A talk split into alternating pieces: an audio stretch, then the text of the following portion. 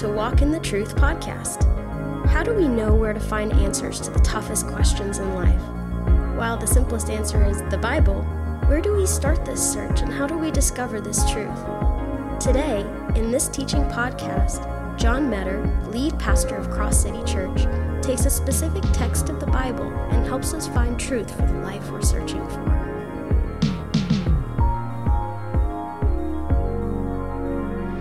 Are so glad that you're with us this morning. If you have your Bibles, please take them and go directly to 1 Peter chapter 3, verse 15 today. We're in our Dear God series, and that Dear God series deals with tough questions that the Bible answers that the world wonders about. What kind of questions uh, are you hearing today? What kind of questions you struggle to answer today? But the Bible gives us answers for every question, literally, that we can ever be asked. Today's question, a big one what about transgenderism? What about transgenderism? Now, I have to tell you, when I first became a pastor, I never imagined one day I would preach a message about transgenderism. Truth is, when I became a pastor, nothing about transgenderism had ever been said or thought. But in recent years, everything has changed that we can possibly imagine. Today, I want to talk about the issue of transgenderism and just how, how we deal with that, how we answer that. What does the Bible say about that, as well as other tough questions relating to that? So, if you would, take your Bibles, turn to 1 Peter 3, and stand with me as I read this one verse from 1 Peter chapter 3, verse 15. Now, this verse is going to kind of guide our attitude today. Today is a very different kind of message, and you know, because it's such a controversial thing outside the walls of the church, and sometimes even inside the walls of the church. Sometimes it's controversial at workplaces and neighborhoods and friendships on college campuses, certainly, and in the elementary and in junior high and senior high schools. This is an issue that people are talking about today. So there are varieties of people here today with varieties of influence about this issue of transgenderism. And so today I want to ask you if you would just allow me the privilege of preaching this without you responding in any way. In, in, other words, I don't want you to clap at any points that you think need to be clapped at. I don't want you to say amen too loud until we get to the fourth point. At the fourth point, I'm going to open the gates and say, please say amen from this point forward. because by then I'll be starved for some kind of feedback. But if somebody's struggling with the issue of transgenderism, I don't want them to think that they're in a room outnumbered by people who are somehow rallying against them personally. I think the church ought to approach these subjects with all kinds of sincerity and seriousness, with an abundance of compassion and love and gentleness and reverence and respect. It's such a big thing that we are lights in a very dark world, but how we shine that light has to be shown in love. So Paul is, I mean, Peter is writing to the church uh, in his day, a church under much persecution, a church that was much opposed by their values and by their convictions in a world that was not sympathetic to them at all. In fact, that world in Peter's day hated the church. And so, what Peter writes in terms of their witness was this verse 15 But sanctify Christ as Lord in your hearts always being ready to make a defense to everyone who asks you to give an account for the hope that is in you, yet with gentleness and reverence. Now keep your eyes on that verse again because I'm going to read it again. But sanctify Christ as Lord in your hearts, always being ready to make a defense to everyone who asks you to give an account for the hope that is in you, yet with gentleness and reverence. Let's pray that Christ will do that in our lives. Father, in Jesus' name today, I pray that you will give us clarity, conviction, and compassion as we approach this very controversial subject that affects so many different people. And Lord, today I pray that we might be lights in a dark world, but loving lights. And Father, I pray that we might walk away from here knowing what your word says about these kinds of things. And we ask this in Jesus' name we pray. And all God's people says, you can say, Amen at that point. Thank you. Well, if I was to exegete 1 Peter 3.15, it would be three quick points. And those three quick points would be honor Christ, honor truth, honor people. I mean, that's what verse 15 says. Always sanctify Christ Jesus in your heart. Also, always being ready to make a defense or to give a reason for the hope that's inside of you when the world disagrees with you vehemently. And finally, with gentleness and reverence. So we want to honor Christ today. I want to honor Christ in my message. We want to honor truth today. We don't want to pull back, shirk back from telling the truth that the Word of God gives us. But we also want to honor people, not being disrespectful, not, not mocking in any way. But we want to be able to do those three things today. That's my quest today, my, my goal. And I appreciate the way you're responding and will respond during this message. You know, it's a new world that we live in today. I remember back in 2015 when uh, a magazine called Vanity Fair put Caitlyn Jenner's picture on the cover. Caitlyn Jenner, formerly Bruce Jenner, the world acclaimed athlete. I was growing up when Bruce Jenner was winning gold medals every year at the Olympics. It seemed like the most amazing athlete, athletic man in the planet. And now he's called Caitlyn Jenner. and There's a picture of him with a bathing suit on the cover of the magazine, and obviously our world was shocked and stunned by that. In fact, most of the time when I heard about Caitlyn Jenner, I wondered if it was a publicity stunt. A year later, I still wondered if it was a publicity stunt, but, but now we know no, he really is a man who is transitioning into a woman, and that was his desire. It wasn't long after that, and in recent months, we've heard of a swimmer named Lia Thomas born biologically a male who swims for uh, a college swim team and competes against biological women, winning meets right and left. And of course, the controversy that stirred up because of that. And the women, of course, who protest and say, I'm competing against a biological male, and all the surrounding publicity from that as well.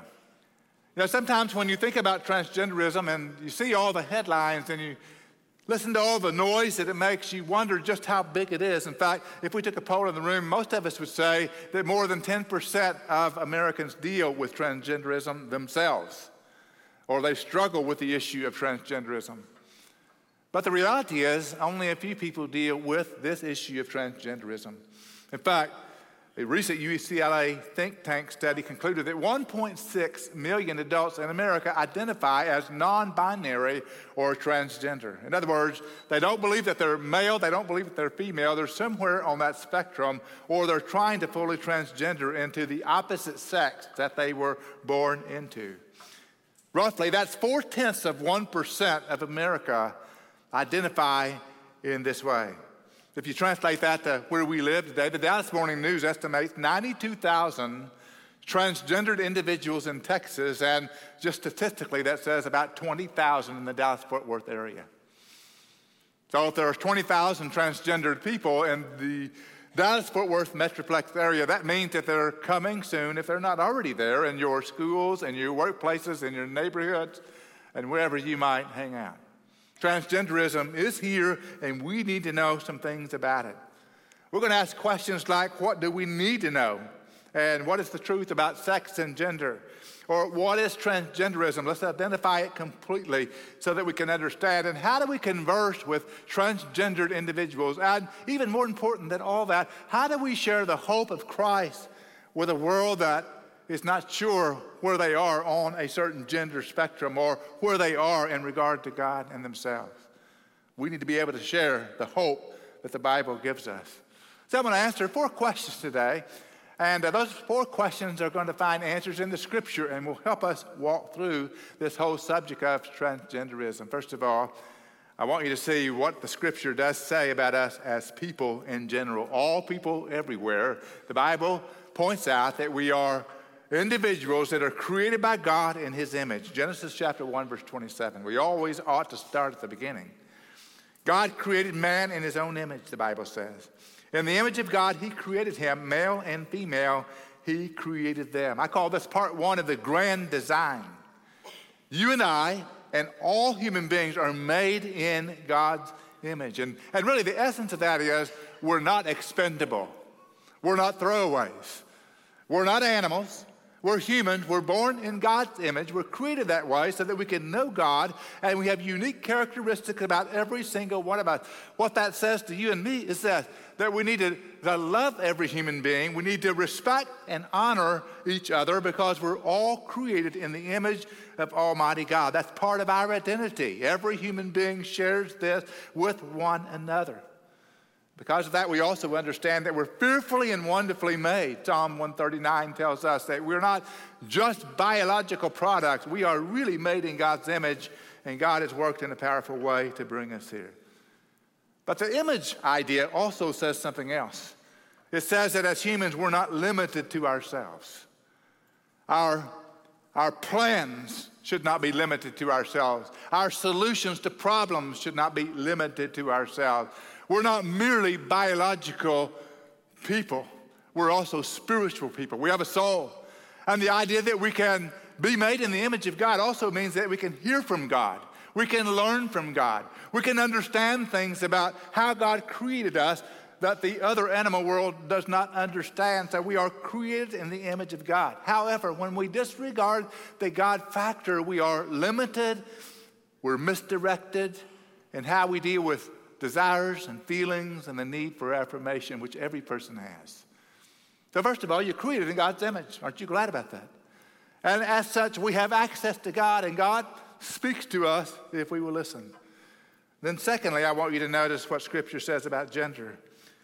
The Bible says in chapter 2 of Genesis, but for Adam there was not a helper suitable for him, and the Lord fashioned into a woman the rib which he had taken from the man and brought her to the man. For this cause, a man shall leave his father and his mother and be joined to his wife, and they shall become one flesh. This is part two of the grand design.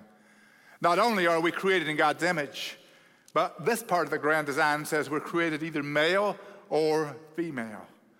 And we are designed to complement each other and to reproduce together. That's how you got here the male and the female part of God's creative ability. That's true of every part of the human world, it's true of every part of the animal world as well. You know, I marvel at God's powerful creative processes when it comes to all of nature.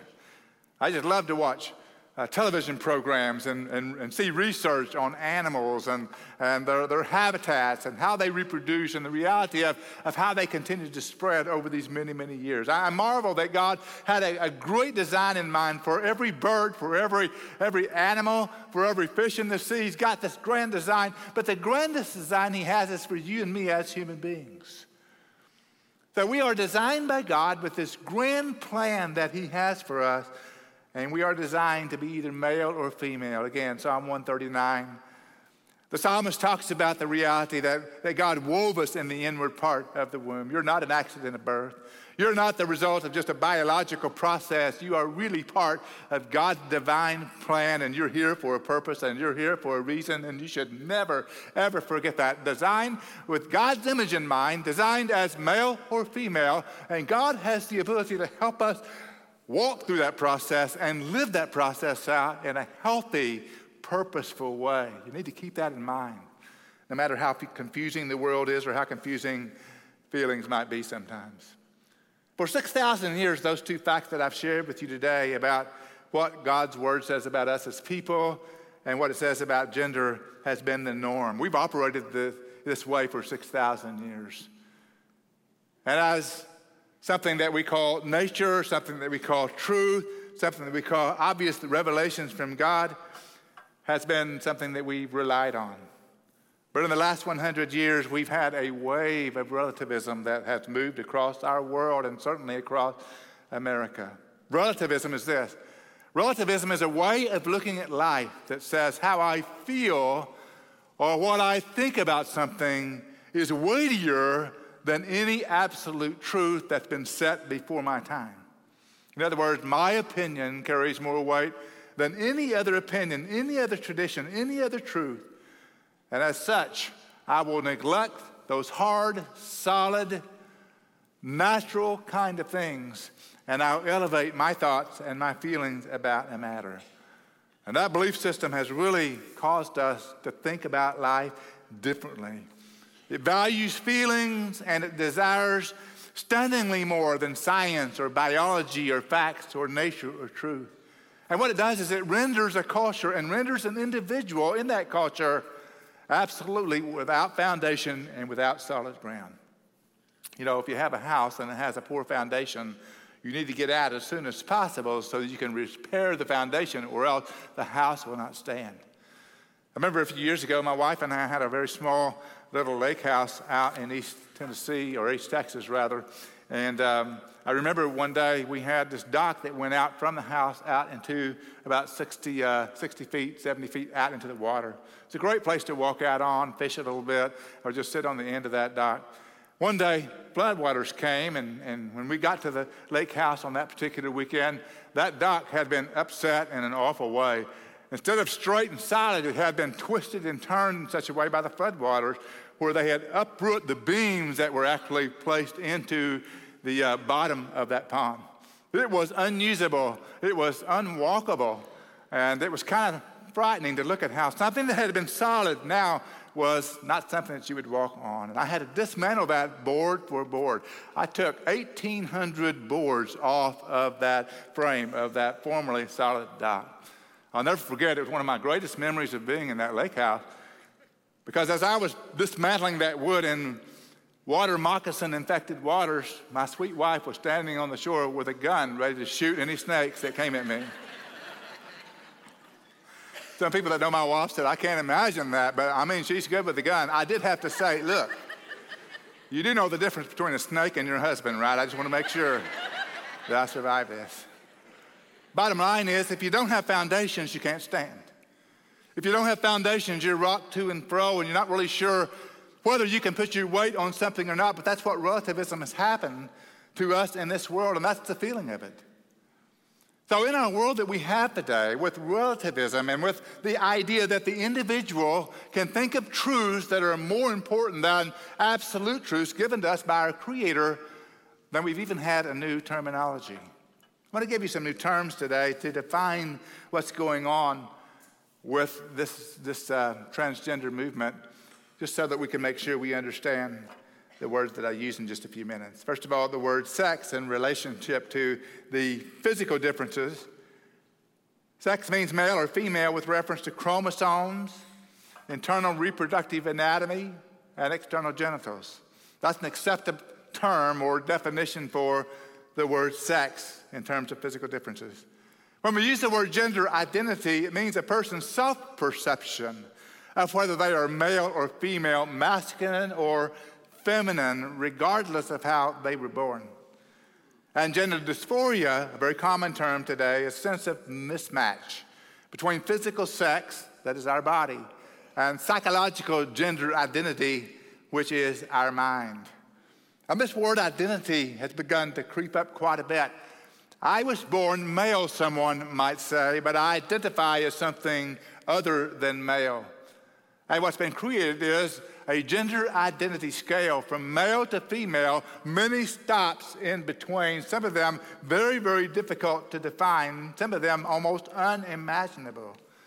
But all this suggests very clearly that there's a confusion and a struggle between what we think and how we feel about our bodies. Now, this is not unusual in life. I remember growing up, it was very, a very real part of growing up. Boys would sometimes be threatened by certain characteristics in their life that made them worry Am I masculine enough? And girls were threatened by other characteristics, and they wondered, Am I feminine enough? For example, a boy might feel out of place because he loves art or music uh, or computers instead of fishing or hunting or other kinds of sports. And in our prevailing culture today, someone that might wonder a little bit about that 20, 30 years ago, but quickly grow out of that is caused to question Am I something other than what I was born as?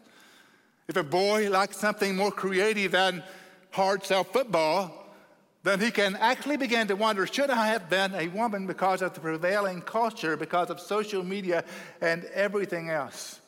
I remember a few years ago, I, had a, I have a son, an older son, and, uh, and Caleb is a, he's a computer genius. And he didn't like football, he didn't like baseball. And I remember having those conversations when he was 12 and 13 and 14 years of, of, age, and he was just getting into the computer. And I thought, man, he'll never make it in life. Those computers are absolutely worthless. Sometime after that, I saw a magazine article, and the title of the article was Geek Shall Inherit the Earth. And now my son is a computer expert doing quite well in this world, better than I'll ever do. And in no way threatens his masculinity. Boys sometimes wonder when they have other interests other than what culture says they ought to have. Or a girl might feel somewhat masculine because she competes in sports or likes guns or likes hunting or something else.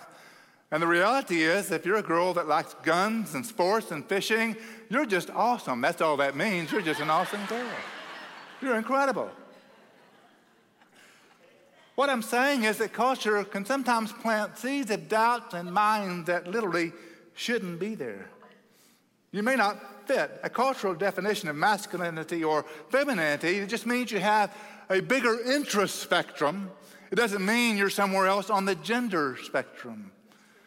Uh, if, you have, if you're a parent today in the room and you have children that are kind of wondering where they fit in this world, then please help them understand if they were born a boy, no matter what their interests are, no matter how creativity, how much creativity is going on in their minds, no matter what their interests are, they were born a boy for a reason. And God can use them with their interest in the way He desires to use them. And the same way for a girl. If you have a girl and she's wondering about whether she's too masculine or is she feminine enough, it's so helpful to have those conversations that says you have a big interest spectrum. It's not a gender spectrum problem that you face today. It's really, really important for us to understand the impact of culture on our minds. Uh, in 1918, the Ladies' Home Journal, I, I, I heard about an article. Josh Howerton actually mentioned this as one of his messages. In 1918, the Ladies' Home Journal was promoting the color pink for men, saying that men should wear pink and they should identify very well with the pink color because it's, it's a derivative of red, it's powerful and it's strong. Men should wear pink. And, and girls should wear blue because it's softer, it has more colors on the palette. And uh, it just fits a girl more. 1918. I read that and I thought, gee, I hope nobody expects me to paint my blue truck pink because it's not going to happen. Culture changes, society changes, tastes change. And we're in a season of change. We're in a season of change where culture wants to speak to us in so many different ways, and it can be a war inside of the minds of individuals. Let me just tell you, we all know what it's like to be in war in our mind and our body. We've all experienced some aspect of this war between our minds and our body, and uh, we can, ought to be able to have compassion on someone that goes through those battles of some kind. If you're really honest, sometimes your mind says one thing and your body says something entirely different. There's no doubt that as believers, we are to have a mind that's set and focused on Christ, but sometimes our bodies are tempted to do things other than what Christ calls us to do. And that's why the book of Romans is so powerful for us. Paul, in the book of Romans, chapter 7, verse 22, said this He said, For I joyfully concur with the law of God in the inner man, but I see a different law in the members of my body, waging war against the law of my mind. Paul said, There's a war going on, and it was in the mind and in the body of the Apostle Paul. Uh, it didn't deal with sexual and transgenderism, but it did deal with temptation to sin. And he says, I know about that war, I know about that battle. Every believer in this room knows about that battle, and it should be helpful for you to know about that battle because that's where people are in general today. It's a part of life that I think I ought to do this, but my body says I want to do something different. Then there's the term transgender. It's an umbrella term for many experiences of gender identity that do not align normatively with a person's biological sex. And that's where that spectrum, that gender spectrum, comes in. To give it a little bit more definition, gender dysphoria is a sense of mismatch. It often is described as a dissatisfaction with how things are, an uneasiness or unhappiness with gender. Internally, one side is pulling the other side like a tug of war, and when that battle is happening, answers are sought. People reach out, they look for something, they read something, they're trying to find out how can I reconcile this battle inside my mind in my body? I have to find peace. So, how are people supposed to find peace and deal with this very real battle? And how do we in the church and how do we as parents handle these kinds of questions? It's important that we get our answers from the Word of God and not from the world. I promise you today that if you look outside the Scripture and outside truth, you'll be told to do this and that if your child begins to question where they are gender wise, or if you begin to think thoughts like that. or people around you. Often parents are told we cannot address this at all, or it leads children to even deeper depression and possibly even thoughts of suicide. And we'd be held responsible if we even bring it up or in any way suggest a different alternative. In fact, in one article, the statement was made very clear that the choices are, are put in front of a parent. Do you want a dead son or a living daughter when it comes to their thinking about decisions to transition? One young person named Colby in England who transitioned fully from male to female and now is attempting to transition back, was told by older transgenders to play the suicide card so you can get treatments and surgery. And he did that to his great regret. And now his testimony, his story is I can't ever become what I was designed to be because I made those very early decisions by pressure from the outside instead of waiting through and thinking through the implications. Now, I have to be honest with you transgenderism and those that deal with that do have higher rates of mental health issues, higher rates of suicide thoughts, and higher rates of depression. But those continue on even after they fully transition to whatever desired gender they want to be. However, disagreement with the choices they're making are not the primary reasons that children or young people think suicidal thoughts. They're already present. It's important for them to have the truth. And it's important for them to have compassion. What they really want is to be accepted. What they really want is to know where they fit. And it's what's really important for us as people in the Church of Jesus Christ is to know how to lovingly put our arms around someone and say, Hey, I love you. I know you struggle. I know these things are going on inside of you, but we love you with the love of Christ in an unconditional way. The third point is this Does the scripture address gender dysphoria? Which is what we've been talking about. And I have to tell you right now, the cultural activists are going to say very quickly no, the Bible doesn't deal with the complex issues of today's society. It's an archaic book. It was written all those years ago. It doesn't say anything about these issues, and they would be wrong. The answer is yes, Scripture does address gender dysphoria. But before I tell you what the Bible says, let me tell you what the world is saying. Because I want you to see what people are hearing before they hear the truth of Scripture. Culture is talking about this disconnect. It's writing about this disconnect. There are whole podcasts and television shows. There's media behind this 100%, trying to help those that are in the middle of the war, but with their answers disconnected from God. Now, here's the summary of it. When mind and body are out of alignment, the world says, listen to your mind and change your body. That's what the world is saying. Listen to your mind and change your body. It's born out of the live your truth mindset. It says that what we feel and what we want is the only reality that you need to deal with.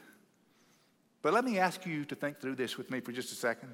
Isn't this the most difficult way imaginable to deal with the disconnect between mind and body? If my mind and my body are disconnected, then don't change your mind, change your body.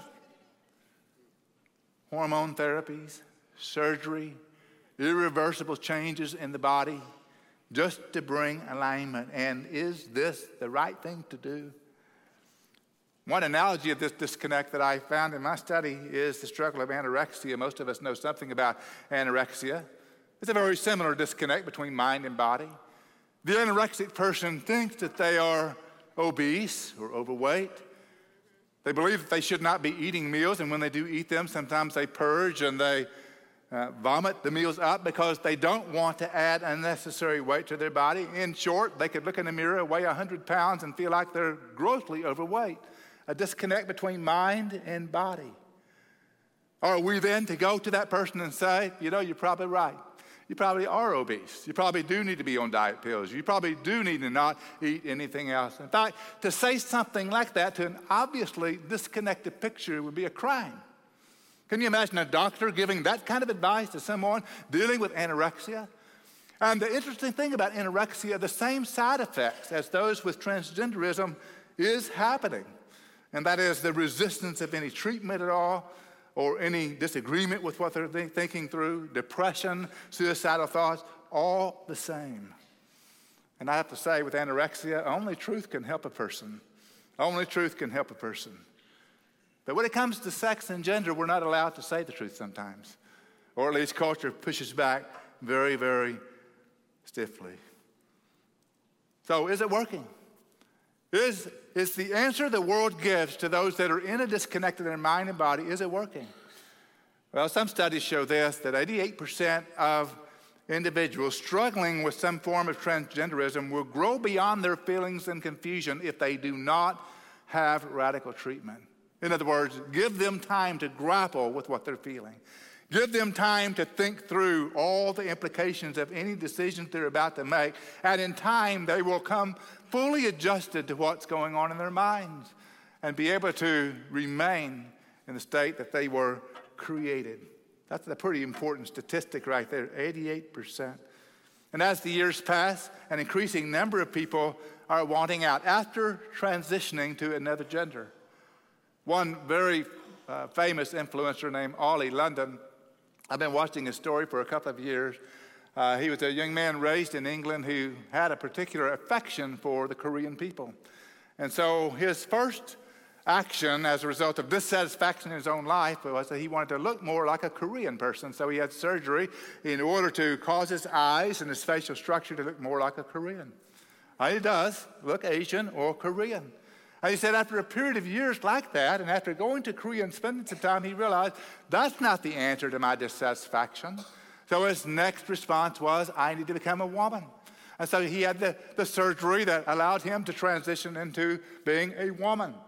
After a few years of that radical surgery and that different lifestyle, he again came to the conclusion this is not what's bringing satisfaction to my life. I'm not happy now either. And now he's attempting to transition back, of course, realizing he cannot fully transition back to the male that he was when he was born. But got a good ending to it because Oli London says, I did find Christ, and in finding Christ, I did find where that missing piece was, and I am satisfied in Jesus Christ. Well, that's a good word, isn't it? Because we're made in the image of God. It's not going to be just a biological answer. It's not going to be just a physical answer. There's going to be a spiritual answer to that. If you go and search on the internet today, you'll see dozens and dozens of articles and links regarding detransitioning. More and more people having come through the transitioning process are attempting to get back on the other side. So the world's perspective is when your mind and your body are disconnected, change your body. Would you like to hear what the Bible says about that? The Bible says, when the mind and body are out of alignment, accept your body and renew your mind. Renew your mind. Now, that seems like an answer that can work for all of us. One of the great passages in the Bible, Romans chapter 12, verse 1 and 2, talks about the renewing of our minds. And I don't know how often I used this text to help me through tough times when I was growing in my faith in Jesus Christ. It says this Therefore, I, I urge you, brethren, by the mercies of God, to present your bodies as a living and holy sacrifice acceptable to God. In other words, surrender your body to God. Don't take it into your own hands in terms of changing things, surrender it to God, which is your spiritual service of worship. And then it says, and do not be conformed to this world or the way the world thinks, but be transformed by the renewing of your mind so that you may prove that which is that good, acceptable, and perfect will of God. In other words, if you want to walk by God's will, if you want to find that alignment with God, it's important that your mind is transformed. When mind and body are out of alignment, accept your body and renew your mind. Now, that's what the Bible says is the way our mind and our lives are changed on anything. It's our Creator's way of getting back to the grand design. It's a message of biblical Christianity. Biblical Christianity is so very important, by the way. There are some professing Christians and some denominations that have moved away from biblical Christianity. And I would characterize their belief systems as not Jesus plus the Scripture, but Jesus minus the Scripture. In other words, I want Jesus to be a part of my life. I want Him to somehow affirm the changes I'm making in my life, but I don't really want to talk about the scriptures that Jesus spoke or the scriptures that we learn about Jesus from.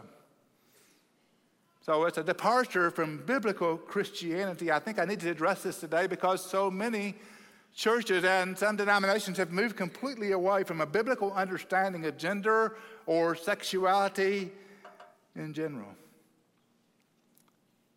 So when you uh, reject biblical Christianity, you no longer honor Christ or his word, but you take the human path to giving in to thoughts and feelings and desire and to what culture says. And you move away from clear scriptural truths and foundations to doubts and second guesses and heretical teachings. That's not true Christianity.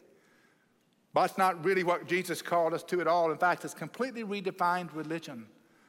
Paul wrote to Timothy in 2 Timothy chapter 3 verse 5. He said about these kinds of people, they hold to a form of godliness although they deny the power thereof. They try to find a little affirmation there, but they don't find any transformation. So I told you I was tell you what the Bible says about gender dysphoria. What culture calls dysphoria, the Bible calls, are you ready for it? Deception. They both mean confusion.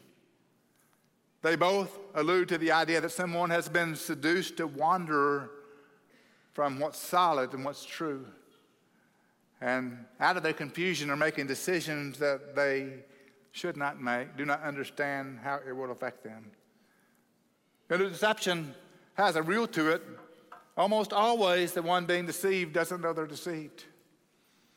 The one being deceived believes they're going in the right direction, it, it, requires someone or something on the outside to say, Can you stop for just a moment and think about where you're going? That's the only way a deceived person can ever turn back to moving in the direction of the truth. So let me give you some verses very quickly that deal with sexual dysphoria, gender dysphoria.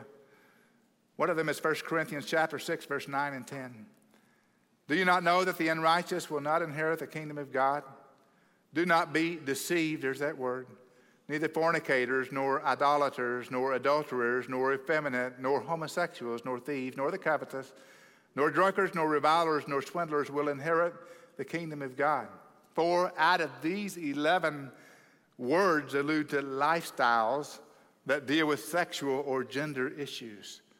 Romans 1 24 and 25 refer to those who worship and serve the creature instead of the creator and literally, explicitly talk about giving themselves over to sexual practices contrary to what God has called them to, and so they're worshiping their bodies instead of worshiping the one that created the body.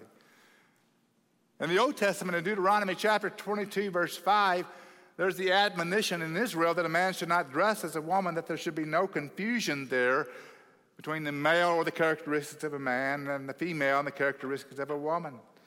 So there are verses all through the Bible. It would take us quite a while to walk through those, but the Bible tells us that those lifestyles we're talking about are a rejection of God's grand design. Nowhere in the Bible does Scripture say that God would bless such a transition, such a decision to move away from God's design to something else. And in doing so, people miss the purpose of God for their life and the point that God has for them and for the believer, these lifestyles are not to be affirmed, but to be transformed in our lives to act to the grand design. And now we get to point four. How do we realize our highest purpose? How do we get back to that grand design? How do I resolve the war inside? How do I align my mind and body? And there's only one answer to that, and that is to come back to the grand design and the grand designer. Now, this is where you can start clapping and saying amen when you want to. Because at the end of that very difficult passage in 1 Corinthians chapter 6, verse 9, there is verse 11, which says, Such were some of you, but you were washed, and you were sanctified, and you were justified in the name of our Lord Jesus Christ and in the Spirit of our God. I hope you can sense the love in this passage for all people everywhere. Because what's happening is Paul's saying, look what God has for you in Corinth, and look what God has for you in the world. No matter what lifestyle you were in, no matter what life you were living, no matter what disconnect you had in your life, God draws you to Himself, and you have become washed, and you become sanctified, and you become justified in the name of our Lord Jesus Christ. In other words, Jesus said, I'll put my stamp on your life as I draw you to me and transform you from the inside out. All that to say is there is an answer to all of this confusion, and that answer is found in your Creator and in Jesus Christ. Somebody say amen to that because that's true. And that's available for everyone. By the way,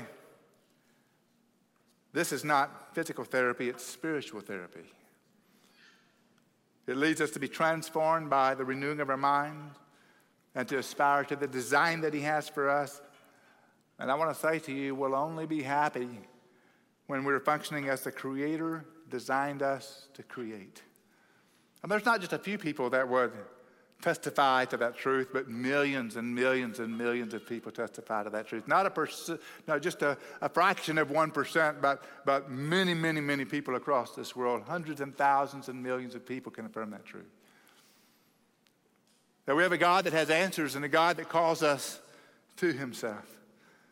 I thought about this the other day. I had a close friend that adopted a little girl from a third world country. I remember them telling me about the process of adoption.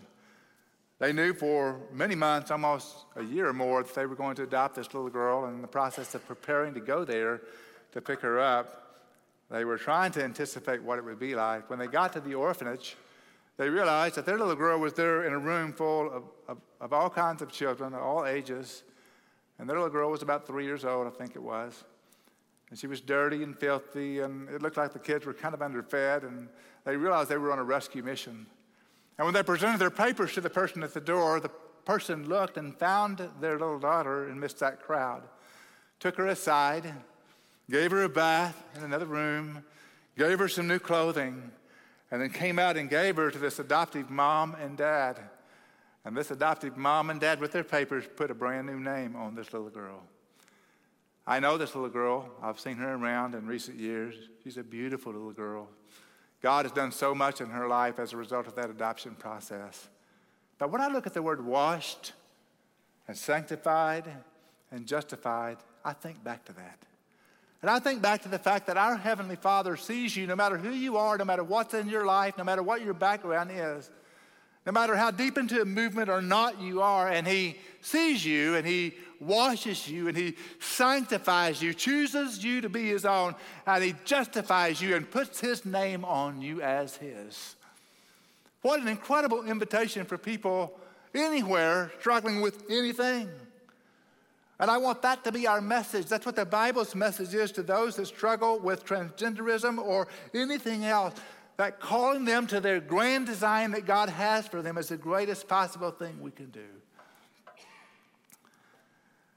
You know, one of the questions that people ask when it comes to this subject is how do you communicate with a transgender person? Because we're getting into the practicality of it these days. With chosen pronouns and different pronouns placed on Twitter feeds and other places, how do we respond to that? And the simplest way I can answer that question is this don't let pronouns be the issue. I've learned that we rarely use pronouns in personal conversation with someone. I almost never when I'm talking with Joe, who might be right in front of me, use any pronoun at all. It's always Joe or you. Honor their name, whatever their name happens to be. If they change their name to something else, then use the name that they've asked to be called. If it's Joe Bob, call him Joe Bob. honor the name. Honor the truth at the same time. And honor Christ and honor the people. Don't let it be the thing that keeps you from helping them know there's a greater purpose for their lives.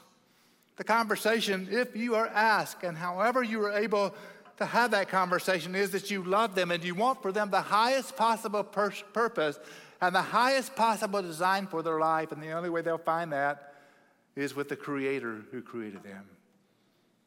Keep offering them hope. Keep pointing them to truth. Honor Christ, honor truth, honor people. We prepared a QR code for you today because some of these conversations that we need to have that you may want details about are requiring more time than we have this morning. Maybe you want to lift your camera up, your phone, and your camera and, and, capture this. And this is the website with all kinds of resources for parents and for grandparents, for people that may be struggling with transgender issues in their life, or those who want to know how to interact with them in some way. But look at these resources and, and watch God use you in an increasingly confused world as someone who knows the truth. I want to say to you this morning if you struggle with any of these things that we've talked about today in the sense of your own identity or how you identify, I am so glad you're in this room today. I want you to know you're welcome here. I want you to know that's important that you are that you're loved and that you know that you're loved. It's important for you to also understand that when people disagree about one aspect or another, that doesn't mean that we don't love one another. We all disagree about some things in life, don't we? But we also all can love one another. It's important for you to leave today knowing this that God has the best possible plan for your life more than any, any activist, more than any doctor, more than any peer. God has the best, highest purpose for your life. Please listen to what He says and trust Him with your life. He brought you here, He has a plan for you after this life. Trust Him into that moment. I'm going to ask you to bow your head and close your eyes for just a few moments. So many more things I want to say, but our time is gone today. I want you to know today we have three invitations. Number one, we invite you to go to our decision stations this morning. There will be people there that will talk to you about giving your life to Jesus, answering perhaps questions that you may have that you want to ask. But we would love to have that conversation with you in love. Secondly, I want to invite you to our guest reception room. I would love to personally meet you myself. I would love to say hello and shake your hand and tell you more about what God is doing here at our church. Thirdly, I want to invite you to reach out to someone else and bring them with you next week. Such a celebration is going to be happening next week that I don't want you to miss it. Let's stand together as we have a word of prayer. Father, in Jesus' name, I am so very grateful for the scriptures that give us truth to walk by grateful so much, Father, that you've called us to walk in love and in compassion and in mercy. Grateful, Father, that there's not a one of us that is beyond the reach of your hand. And Father, today I pray that those who desire to know you, to, who desire to walk in your powerful, grand design for their lives, give them the courage to surrender to your design and to follow you. And then give them the fruit of that joy and that peace and that purpose that comes into their lives that can only be there by you. Father, thank you for calling us something, something greater than ourselves, something that's greater than this world can aspire for us to have, something that aspires to your goal for our lives. We ask all this in Jesus' name. Amen.